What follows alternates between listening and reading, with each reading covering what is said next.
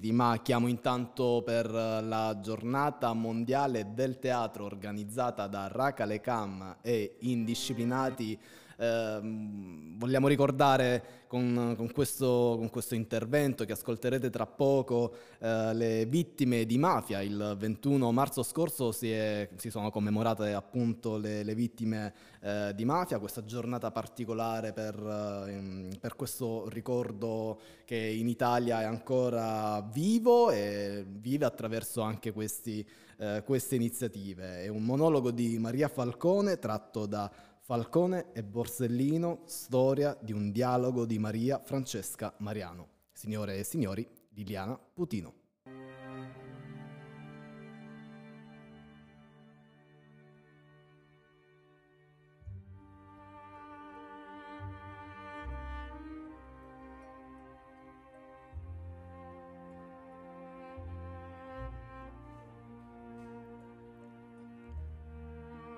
Con mio fratello Giovanni ci eravamo sentiti il 21 maggio.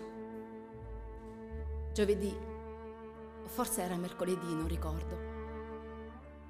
Avevo letto da qualche parte che avrebbe tenuto in televisione delle lezioni di mafia. Mi telefonai per sconsigliarlo. Diranno che sei come Pippo Baudo o Mike Buongiorno. Era particolarmente allegro quella sera, perché sarebbe tornato in Sicilia per il fine settimana.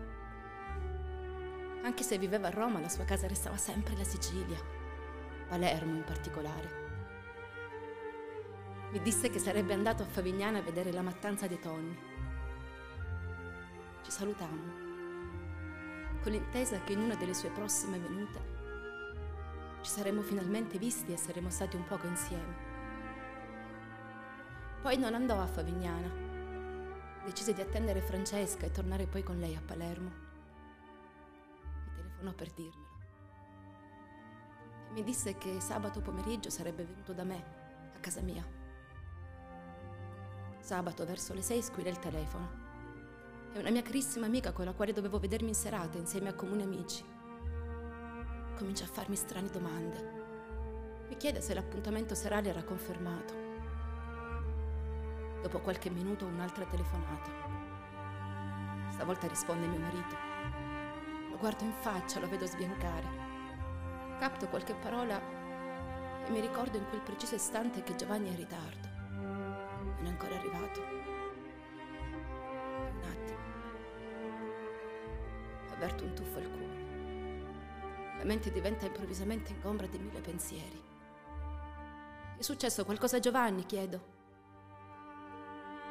E ripete la bugia che gli hanno detto. Un attentato ma Giovanni non è grave, forse è ferito e anche Francesca. In quel momento rivedo tutta la mia vita con Giovanni, come una pellicola che corre veloce verso il finale. Mi sforzo di credere con tutta me stessa che quanto riferito a mio marito sia la verità. Chiamo la polizia. Dico che sono la sorella di Giovanni Falcone e chiedo se lui e Francesca sono ancora vivi, ma la risposta è evasiva. Allora mi precipito in ospedale. È una bolgia infernale. Cerco facce amiche, vedo capannelli di gente.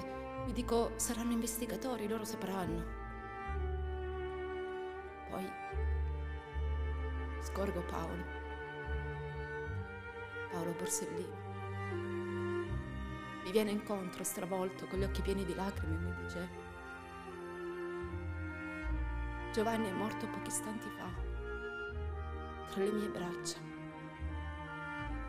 Ci abbracciamo piangendo mentre tutto intorno il vociare diventa sempre più intenso e assordante. Ma io non lo sento più. Io non sento più nulla. Io sento soltanto la voce di mio fratello Giovanni che mi dice, sai Maria, non vado più a Favignana.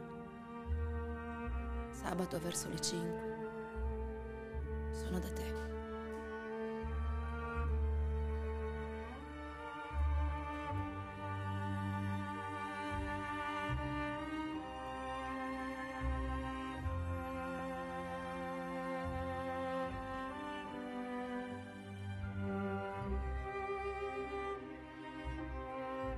Veramente molto brava, grazie Liliana, Liliana Putino per la giornata mondiale del teatro organizzata da Racalekam e gli indisciplinati.